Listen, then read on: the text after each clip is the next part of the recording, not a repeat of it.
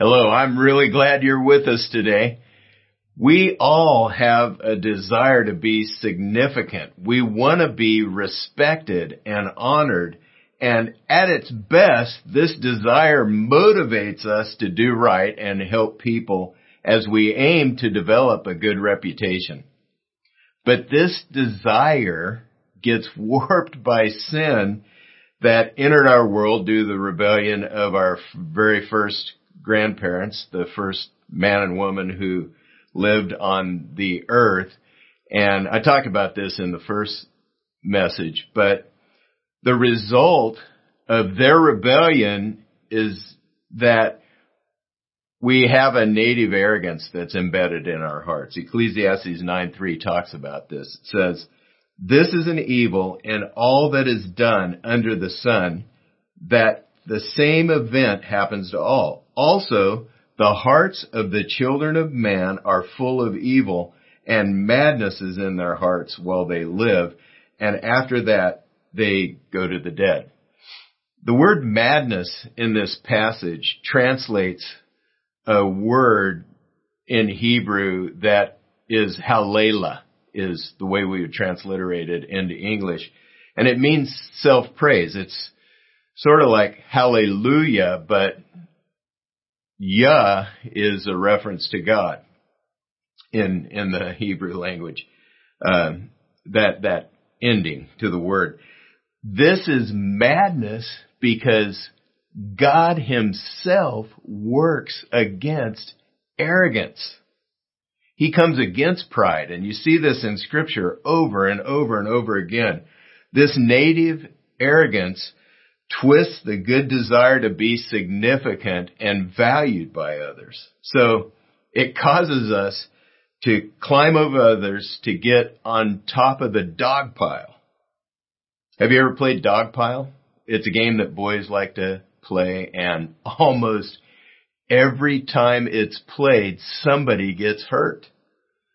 Family members can play emotional dogpile by trying to get attention the wrong way, by trying to be more significant than everybody else.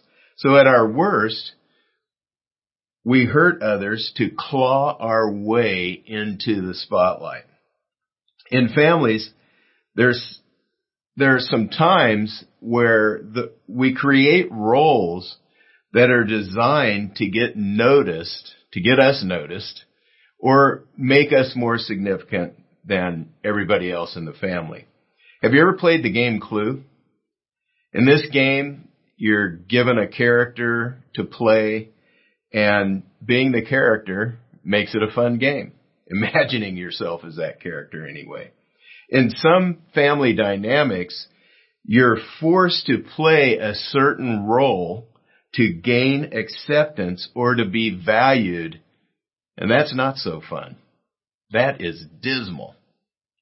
We have a legitimate role to play in family life and we need to take our place and serve the good of the whole family as we play our role. However, in a dysfunctional family, members take on roles that maintain the norm of relating and this role, this dysfunctional role blocks the free flow of love and acceptance. And, and what, what a bummer that is. So it's clear in scripture that God wants you to play your role and to play it well. In every area of life, we have a role to play.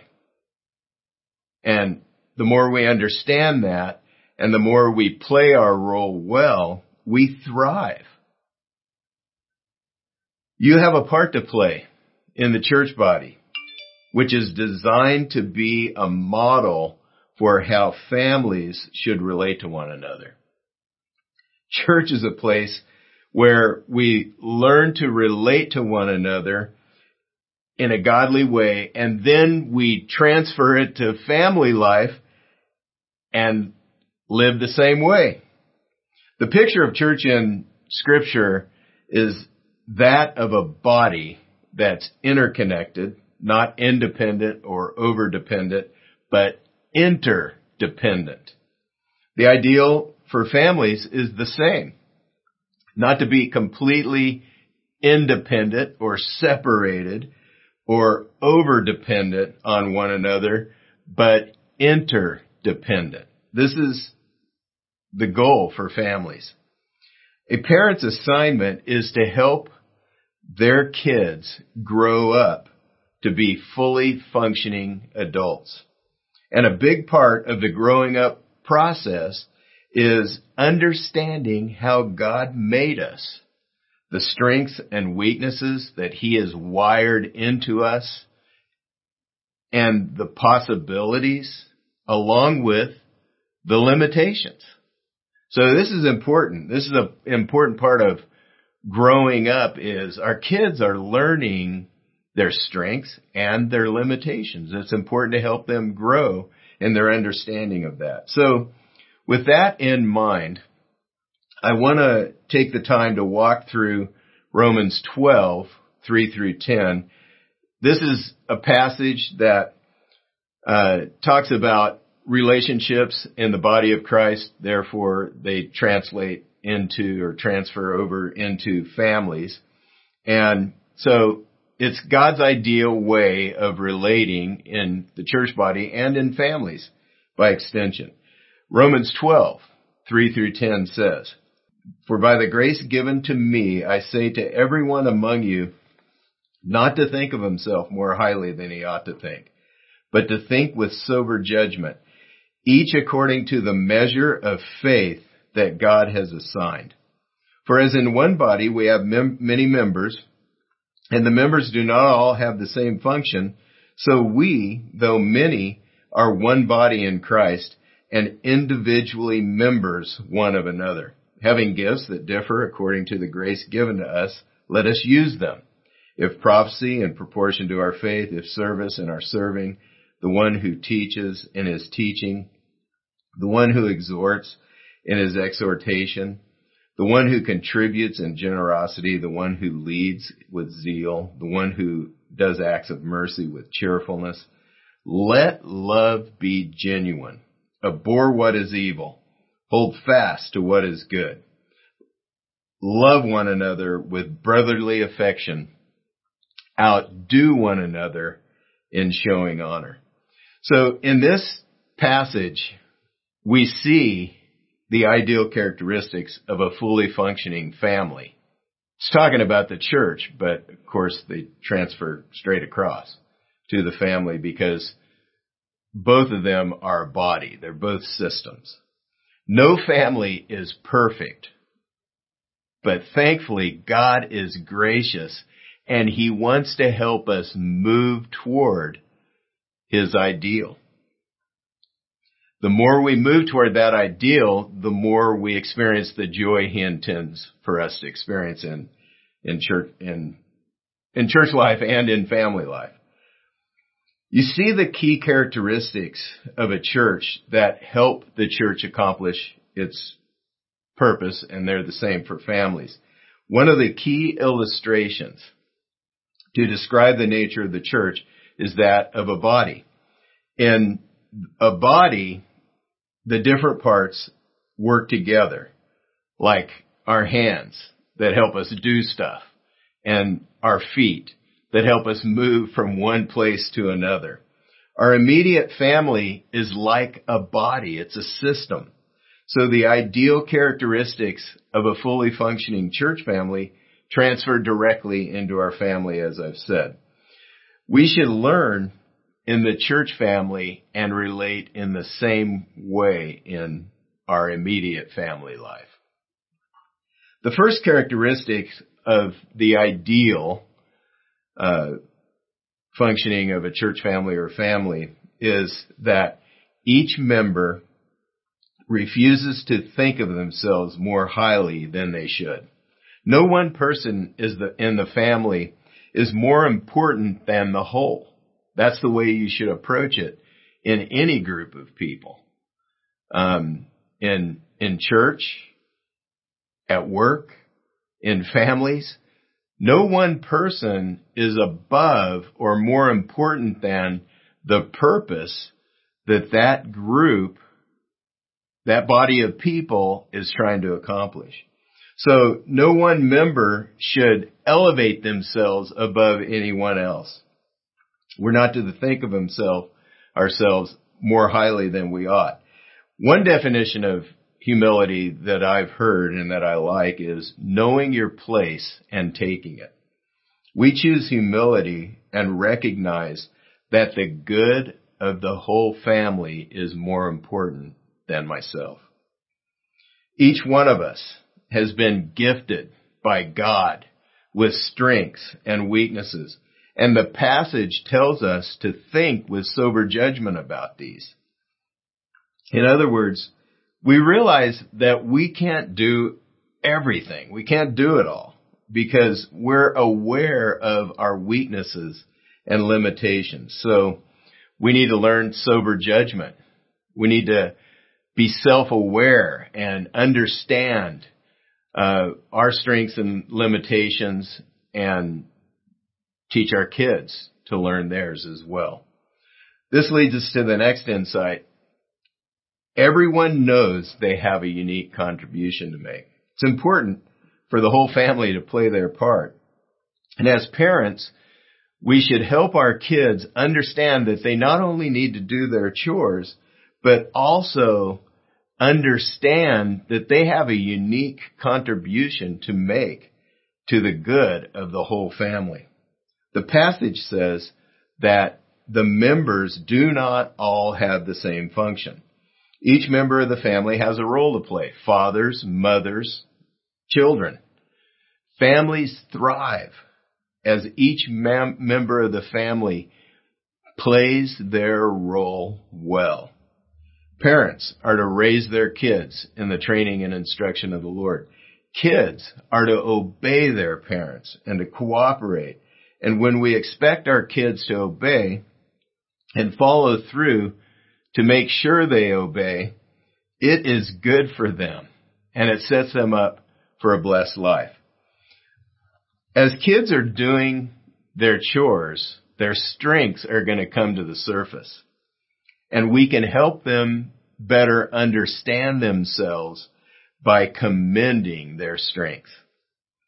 The next insight is that we need to live with the perspective that we are all members of one another. It's vital for your kids to understand that we are all connected. Of course, this is talking about the church, but families are a body too, as I've said. We're a system in church and in families. Families have a normal way of relating a temperature they maintain that is experienced as each member of the family lives in family life.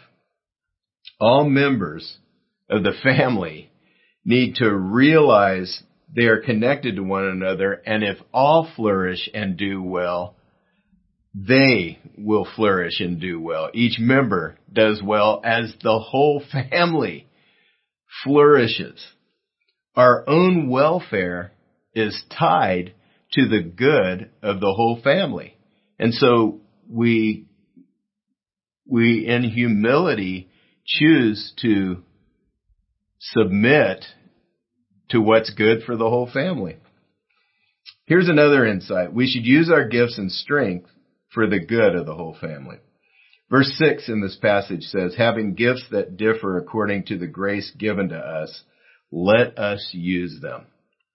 Godly, healthy family members recognize that it's not all about me, but the good of the whole family is what's most important as I'm relating to the family. Just like in a church body, family members should use their strengths to serve the good of the whole family.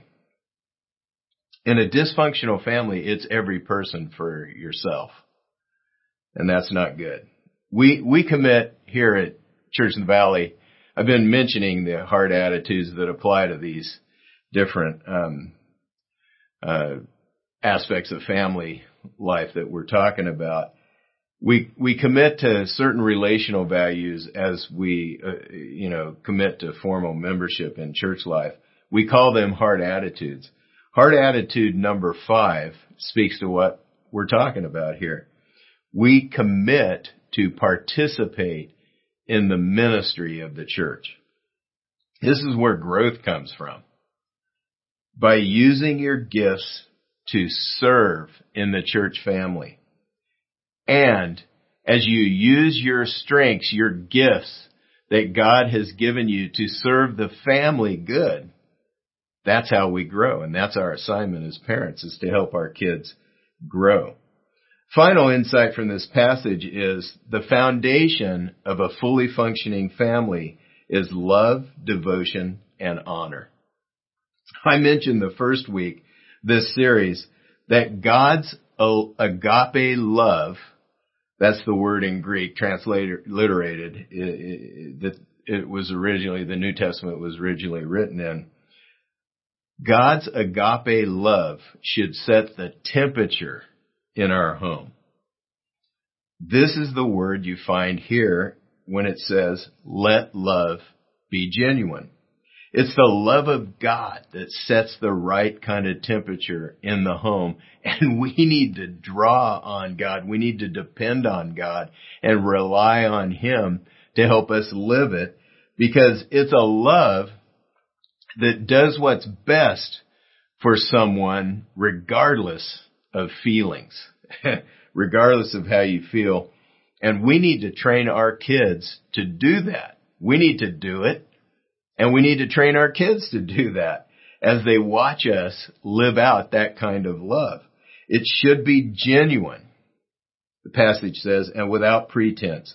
We need God's help for that. We're also commanded to love one another with brotherly love. And the word translated here for love is not agape, but it's a family love that implies devotion. It's philia, like Philadelphia, um, the city of brotherly love. That's it's the family kind of love that implies that we're devoted to one another. The passage continues by showing us a competition, the only competition that is justified in family life. And that's to outdo one another in showing honor. This builds a foundation for kids to grow up and become strong, godly, and healthy adults. But in our fallen world, as the Bible explains, our native bent is not going to be to set up family systems with these characteristics. Because of the decision of the first man and woman that I mentioned at the beginning of the, the message, because they decided to rebel and try to live life independent of God, our relationships in the family uh, are messed up. And because we have approved of their decision to rebel and we ourselves have rebelled against God. And so there is a strong pull toward dysfunction. I've asked Nathan Lewis to help us understand dysfunctional roles in family life. Nathan is a longtime member of our con- congregation. He is the director of the graduate program for counseling ministry at California Baptist University. And he has a great deal of experience in counseling families and helping them work through their problems. Nathan's going to help us understand the roles that family members sometimes assume when there is dysfunction. Nathan, I really appreciate your help in this series. Uh, it's been been very insightful. Uh, first question: Can you explain the different roles that family members take on when there is dysfunction? Yeah, those these are roles um, that are either assigned or or they take them on mm-hmm. to and their purpose is to maintain the unhealthy uh, norm or the homeostasis. We've talked about that for a couple of weeks in the dysfunctional family dance. And it, it actually becomes the individual member's identity in the family, and it gives them a false sense of, of significance. Mm. And they either play these roles uh, gladly and willingly or begrudgingly, depending on what they are. But there's a lot of different roles, but there's some common roles. One of them is the the family hero.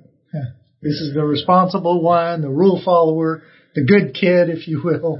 and um, they often assume responsibility for things they're not responsible for. Hmm. Uh, that's that's what they do outwardly. Inwardly, they may feel guilty. They may even be hurt and have a sense of inadequacy. And the, another family role is kind of is almost the opposite of hmm. the family hero, and that's the scapegoat. This is the this is the kid that acts out. Hmm. Uh, might even be a parent that acts out. Uh, they're they're the rule breaker. the yeah. family hero is the rule follower. They're the rule breaker. Sometimes hostile, defiant, um, and they also a lot of times they might be the ones who actually recognize the dysfunction in the family, uh, and yeah. that's what they're reacting that against.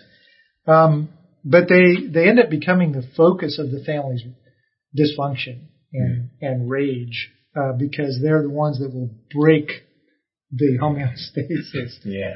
And quite often they feel angry, jealous, hurt, rejected. Uh, then another one is the lost child. This one I identify with. This is the one, this is the, the one who's quiet. They can be lost in fantasy. They're, they're the loner. Um, uh, and if they're introverted like me, even more so, um, they tend to attach themselves to places and things in the house rather than people, mm-hmm. and they they're kind of aloof. Um, but they can also feel rejected, uh, hurt, have a lot of anxiety. Mm-hmm. Uh, and then another one is the kind of the opposite of the, lo- the lost child, and that's the mascot. This is the fun one, the clown. the they tend to be immature, very fragile, cute, hyper hyperactive, distracting, and they can feel uh, fear, anxiety, insecurity. And then there is the the placator. This is the people pleasing caretaker. They uh-huh try to ease and prevent any trouble that's in the family. Uh, are they're compassionate but to a fault. Um, they may end up denying their own needs, and they tend to feel anxious and hyper vigilant about everything that is insensitive about everything that's going on in the family. They're the peacemakers, and they'll gotcha. you know, peace at all at all costs. Huh. Well, you might want to pick your go-to if you have one. I, I picked mine. but that's, that's very helpful, Nathan. I really appreciate that. What kind of damage is done when a person takes on one of these roles to the family and then to the person themselves? Well, in, in the family, it, the, all of these roles are part of the family dance and uh, the dysfunctional pattern, so it maintains the the ungodly norm. Mm. Uh, it keeps keeps them fulfilling the roles that God has assigned. Uh, they may not be aware of that or care about it. It keeps yeah. them from really honestly examining the ungodly relating that is going on, and it often becomes a justification for mistreating each other as they as they begin to um, exaggerate those roles in the family to feel more significant. It creates a whole lot more conflict that is just not resolved over time. Hmm. So it just basically what it does is it it it makes the the ungodly patterns uh, worse. Yeah. And with the individual family members, their identity becomes tied to that role. So they will likely carry it into the next family that they are part of or to any other relational context like work. Yeah. And they'll kind of take on that role. Or there's also the possibility that they're going to reject that role completely mm. because they don't want to be like their family, but they yeah. do it to the other extreme. So if they're the placater, they become the family hero. Uh-huh. But it's, it, so they're reacting against that. Yeah. Okay, that that makes perfect sense. I, God God really wants to help us grow away from these things. So how how does a family grow away from these roles and become more fully functional? Well, the first thing you have to do is recognize what's going on. And that often occurs when there's a, when there's a crisis. So crisis is, is a major conflict where they, they can't, um, resolve it themselves. And so they, they ask for help, which is a good thing, or help is forced on them. And that's an opportunity for them to be honest. The problem is there's a short window there. Yeah. Because once the crisis is gone, they're, they're go, they'll go back to the way they were. But they need to be honest with themselves about what's really going on. Mm-hmm. And then each member um, needs to identify their role in that family dance and take responsibility for mm-hmm. that. And then have an understanding of what the the the roles that God has assigned. Mm-hmm. Understand what that is and, and the kind of relating that God wants them to do in the family. And then they just they're going to need help. Mm-hmm. It's really really difficult for families to change on their own. yeah, yeah. So, yeah. which is really you know what what church is all about, and mm-hmm. community is helping each other do that. But yeah. it's it. So I'm not talking about necessarily professional help. But they just need to begin to open themselves up to seeing um, godly relating in other families and uh, just you know anybody that can help them begin to make the changes they need to make. Well, th- this is very helpful, very insightful, and I really appreciate you mm-hmm. taking the time to share your wisdom with us. Uh, glad to do it. All right. Thanks. Thank you. So if you're playing the game of Clue you take on a character and it makes it fun. But in families, playing a role and not being accepted for who you are stunts your growth. And the goal of family life is to create an atmosphere where people thrive, they grow, and they become more of the person that God has made them to be. God wants us all to play our role well in whatever arena we're in. Families have a unique opportunity to help kids discover their strengths and gifts as we train them to play their role in family life. So as I wrap up, I want to encourage you to take some next steps of obedience in response to reading and hearing God's word today here are the next steps I would like to suggest. Maybe God has said something else to you and you want to follow through on that. But here are my suggestions. My next step today is to grow in understanding of my God-given role in the family. A second step, encourage someone in their gifts and strengths by commending them. Maybe someone in your family, someone in church life, someone at work, they'll be shocked that you encourage them, possibly, if that's not the normal atmosphere. Uh, encourage a friend.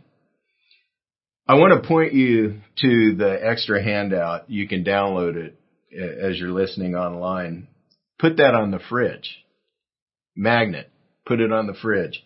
It, it has sermon reminders, a family challenge, and some family fun. And we hope this extra handout encourages you to put the message into practice, which is where the blessing is found.